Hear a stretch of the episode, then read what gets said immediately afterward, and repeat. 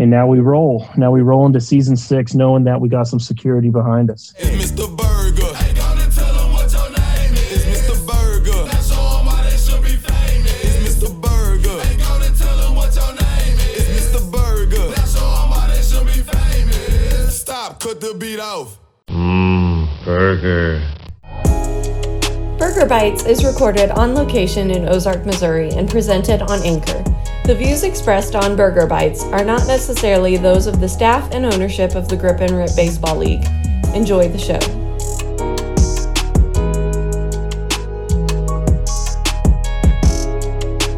Welcome to a special episode of Burger Bites, where we will head right into a series of announcements with the Grip and Rip Baseball League Commissioner, Tony Lewis. I'm Rance Burger, and I just finished this interview with the Commissioner.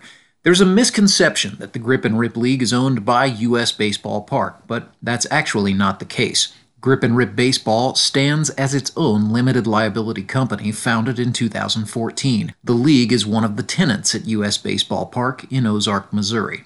The whole thing is complicated a little bit further, with U.S. Baseball being owned by the Williams Group, and those are the people who bought the stadium and paid to have it completely refurbished, with artificial turf and a towering jumbotron in right field in 2015. The Williams Group owns U.S. Baseball and has a long-term lease on the stadium, and the stadium sits on land that is owned by the city of Ozark. We will also discuss some important dates for the 6th season of Grip and Rip Baseball, all new merchandise, and the general excitement surrounding the 2021 season. Confused yet? Well, the bottom line is that to continue operating a site-specific league from U.S. Baseball Park, Commissioner Tony Lewis had to negotiate a new deal with the stadium ownership, and that's where we start the conversation. We've always wanted to kind of get a lease in place with the ballpark, mainly to protect the league. And I wanted guys to know that this is the real deal, not all of a sudden by the next season we're just going to be gone and the business is going to fold up. We're treating this as it is a professional business, and I'm happy to say that we just finalized on a multi-year lease with the stadium. We're extremely happy to have executed that agreement. We're happy to have them as partners, obviously, And the good thing throughout our negotiations, they were happy to have us too. I mean, I think we come in at a time to where there's probably not a lot of activities going on the weekends, and we fill a great slot for them. And obviously, one of the biggest pulls about our league is playing in such a state-of-the-art facility and really make guys feel that they're in the big leagues or some type of minor league league, or seeing their Jumbotron pictures and the music and the games and everything that goes along with the Grip and Rip. It only made sense just to nail it down for several years to come. And we're just extremely excited to have that behind us now. And now we roll. Now we roll into season 6, knowing that we got some security behind us. Why is it important for the GRBL to have a site-specific structure? In other words, 6 teams all playing out of the same ballpark. If you look at it, we're not the only league in the country. There's several leagues. You interviewed Galley, and he played in the Montclair League up in St. Louis. And I have a buddy who plays up in one in Boston. And when I was living up in Kansas City, there was no league going on there. Having multiple sites, it's really not conducive to, I think, trying to get the crowd involved and the crowd engagement, the community engagement, exactly what we're trying to do. So having a central location that's pretty easy to get to for these 6 towns, and hopefully we can pull their constituents to this amazing ballpark, I think it's fantastic. One, it's easy for structure and scheduling and staffing. I mean, what goes on to the staffing and the structure of the league, but not a lot of people know that it truly is a production every single weekend with, we script everything. We run through games. Kevin and I game plan about what type of little minute to win-its we can do. It really, truly is a production. And what we're trying to do with this next year, they've alerted me that they're bringing in really good fiber technology to the ballpark, which is going to enable us to hopefully provide a live stream experience, which no other league in the entire country is going to have, without trying to divulge too much, just because I want to be able to deliver on what we're trying to do. I'm thinking multiple camera angles, some transitions, things like that Harrison Waters is truly the mastermind behind. And so I think that kind of encompasses the answers why this central location is huge and vital to the league. I think it absolutely sets us apart from any league in the entire country. You've touched on this a little bit, but I want to ask you this, you know, not as the commissioner, but maybe a little more so as a manager and a player. You know, what is the significance of playing at U.S. Baseball Park and having all of the amenities that it has from a player standpoint? Every time that I've walked onto the field as a manager or a player, I always do my run out to center field, and I hit the center field wall a couple times, and you can't help to feel really good when you look back and you're getting ready to know that you're going to get ready to play at this ballpark, at this stadium. It's not chain link Cooper Fields or some softball field complex. Like, this is the stadium, and this is where you are going to be playing baseball for the next 8 to 10 weeks or however long our season is.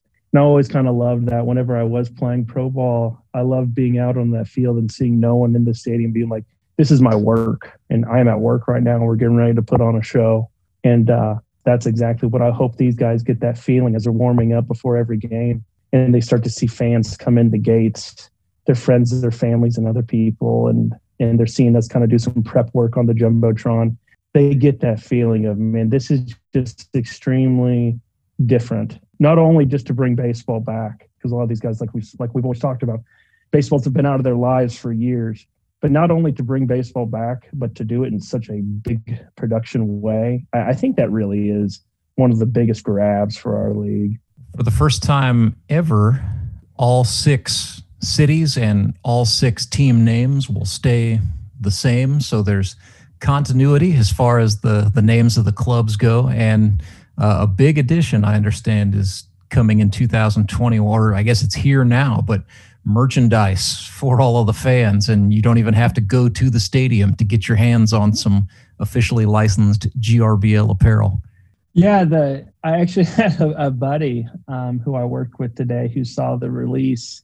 He's like, I really want this Nixa Suckers gear, but I know you change your teams. Like, I don't want to commit to buying a hoodie and a beanie if I just kind of know you're going to change the names. I'm like, no. Those are here to stay. A lot of work and thought went into each one of those names and those color coordinations and into all those logos. Those are here to stay. And I am extremely excited about just the merchandise in the store, because it's quite a challenge to house all that inventory in my house and have to lug it to the field every weekend. But, you know, I kind of see us, you know, probably providing several mock-up versions or some, you know, we can show the people exactly what they're going to buy. And in my mind, they'll place an order and they'll have it by the next week's games. And I'm just excited to be able to offer the high-end products, like the New Era products that we're able to do, and all the athletic gear. I mean, it's not just the T-shirts. I mean, we're getting down to coffee mugs here. We're trying to cover everything. Grip and Rip Fan Wear is the place to go. You can see that. And, you know, Tony, I know a lot of the players are going to wait until they figure out if and where they are drafted in 2021. And, you know, we have some longstanding fans who go with certain players. But if you want to get GRBL-specific merchandise, you can do that. Or if you are fully committed to your town and your team, you can go ahead and buy now. But for those who are waiting, let's talk some important save the dates. I understand actually July, I guess, is the first day to circle on the calendar for season 6. Yes, this is a tentative, but we do have a date. It is July. It is Monday, July 26th. That'll be an open workout day.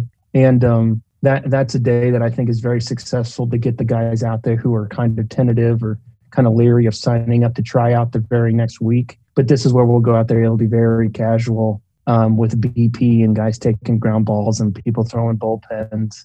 So Monday, July 26th at U.S. Ballpark will be, is tentative, our open workout day, to where it won't cost the guys anything to come. They just show up at the ballpark with their gear, and then we'll just play baseball. And it gives people an opportunity who haven't been in the league to talk to people who are in the league. And a lot of the time, I think you know, Mark Bolem was one of those guys where that workout day really worked out well for him, as far as him having the confidence to try out, because tryouts do bring a level of anxiety that always is there with any tryout. And, you know, because we do make cuts And I see this year having just as many, if not more, people come out and try out. But that Monday, the 26th, will be a good first taste of what the GRB is all about. And then the following Sunday, August 1st, is our tryout day. It'll be at the ballpark, and we'll start in the morning. Times are not announced. It's kind of a TBD at the moment, but we're going to follow similar structures that we had in the past. I guess I should back up and say May 1st is the day that tryout registrations officially open,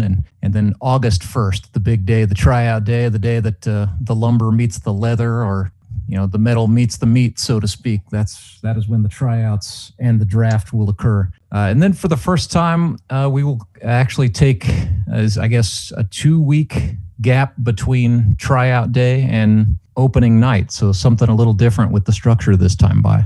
Yeah. And we're excited about this because this is only going to enhance the experience.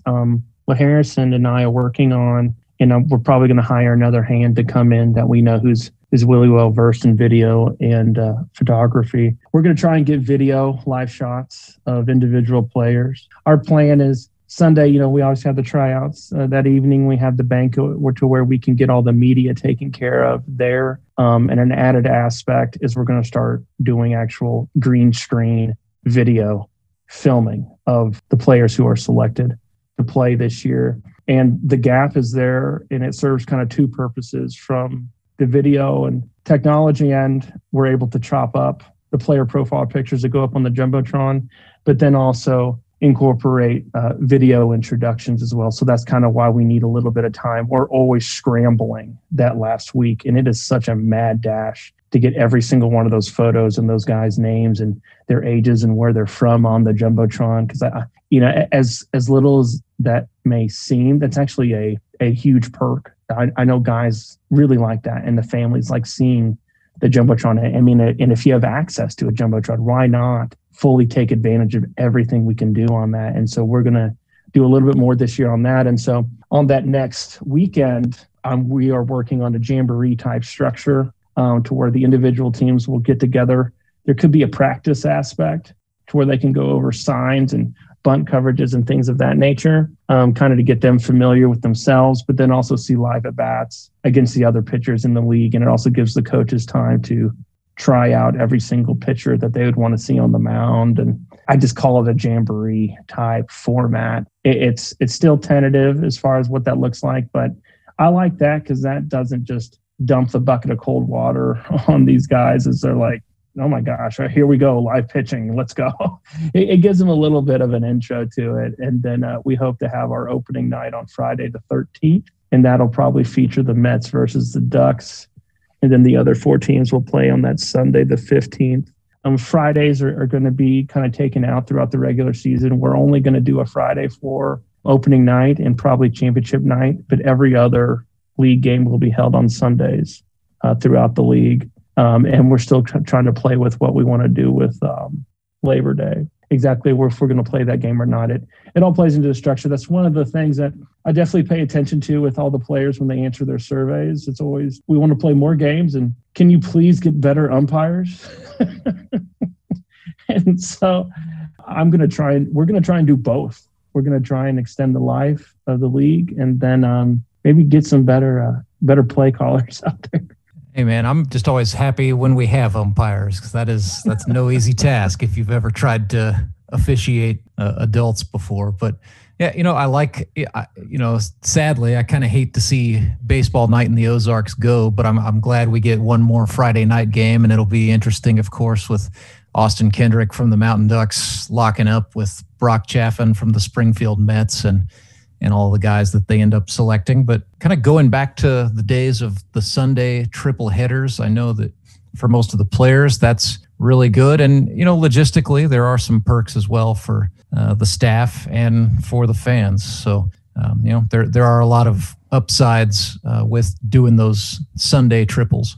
Yeah, and Mark and the entire crew at U.S. Ballpark and Mackey and Jeff Williams, they've been just extremely accommodating to us, but they run a lot of their fall select baseball, youth and high school tournaments, and how we took up that Friday last year. It was open just because of COVID, and that we had the availability there to do a lot of that. But they need to make money too, and they need to make that ballpark go too. So for them to run a Friday, Saturday, and an early morning Sunday tournament, that was one of the part of the negotiations of the lease. And I think it'll work out fine. I do like Friday night in the Ozarks, and to your point, I am glad that we at least get to start and end it with that.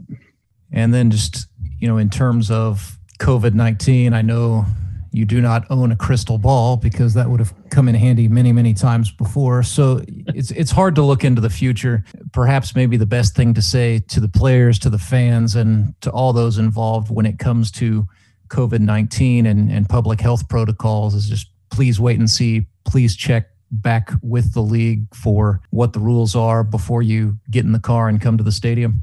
Yeah, absolutely.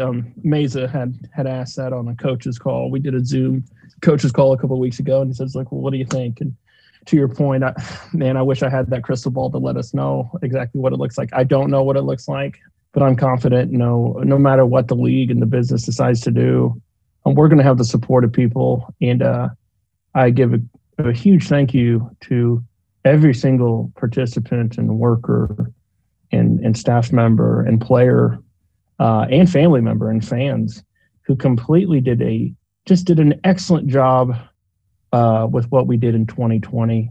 And they all did their part. They may have agreed with it. They may haven't, but they ultimately knew that playing baseball was the utmost importance, and being able to see people play baseball was more important than any other matter. And I'm very, very grateful for everyone involved in season 5. Last thing I'll ask, Tony, is, as you and I are talking, it is early February, and that's a little bit unusual for us to exchange anything more than a hey buddy, how you doing this time of year. So, is it safe to say that there's a heightened bit of excitement, a little more going into the preseason, and just a general surge of momentum around Grip and Rip baseball right now? And it really is. It's just odd. Just candidly, I like to kind of put this thing down for a couple months and not really pay attention to it, just because it's very fatiguing to run the business and ask the staff members to give their energy like they do. But along with this podcast and what we want to do with live stream, you kind of got a sense that this isn't a seasonal thing. We're trying to be relevant throughout the year, and I think it's a sign that we're gaining momentum, that we're putting this energy into it right now, because it is. I wouldn't touch this thing until maybe leading up to May 1st when we open up tryouts on our website, but. You and I and Kevin and Harrison are on a text group. I got the coaches on a text group too, and we're constantly firing back at each other. I'm extremely happy about the group of guys that meet on Sundays at Cy Sports, one of our sponsors. Mesa has really kind of started that grassroots campaign to get. I hear that there's anywhere from 8 to 10 to 20 people showing up every Sunday out there. So I don't think it's just us. I think other people are kind of feeling the energy too. Yeah, I can tell you personally, I was one of a dozen guys who went out and trained actually on Super Bowl Sunday, but mentioned Chris Mesa from the Republic Locos, good manager looking to do more in his second year, but he has not fixed my baseball swing yet, and we'll just leave it at that. I lied. This is the real last question. So you mentioned Kevin Robertson, the chief operations officer. Everybody behind the scenes loves K-Rob. He's the glue. True or false, Tony Lewis? Big contract extension for K-Rob. Yes, kind of like the lease, how I'm not divulging a lot of information about that. Kevin, I'm holding on to Kevin for dear life. And yeah. He might say different, but I don't think so. I think he loves this thing just as much as we do. But yeah, we're going to take care of Kevin. That's 100% for sure. And I really like that. People like Kevin for sure, and people like you and the coaches. We're starting to feel that. This is not just a a one or two or three man crew. Like, we need everyone and all the good people that we're surrounded with to keep on, you know, working and having the passion that they do for Grip and Rip. And I'm just extremely thankful. I mean, this idea started as such a garage idea, but here we are, and we're talking, you know, we got it. You know, you've started this podcast. It's just incredible. And we have an online merchandise store right now, and we have a lease in place, and we have 6 towns involved, and no one knows, but you and I and Kevin did a presentation for the Sunrise Rotary Club in Springfield. We're still trying to be relevant. We're still searching for sponsors. We're still searching to get those people out there. And we're just committed to this. I'm committed to making all the staff and all the players happy to the best of my ability. One more time, I want to mention GripandRipFanWear.com. That's grip, the letter N, ripfanwear.com. You can find all kinds of apparel, including t-shirts, hoodies, shorts, pants, coffee mugs, throw blankets, face masks, and cell phone protectors. It's all part of the GRBL's new partnership with Bush League Fundraising, putting the fun in fundraising. This is quality gear, including some stuff manufactured by New Era. GripandRipFanWear.com. Gear from all 6 GRBL teams, or you can show your support for the league in general by choosing Grip and Rip baseball gear. Players, go ahead and bookmark gripandripfanwear.com in your browser so that you will be ready to order your team's gear on August 1st. That's draft day. gripandripfanwear.com. Thanks for listening to Burger Bites. I'm Rance Burger, wishing you good night from Ozark, Missouri.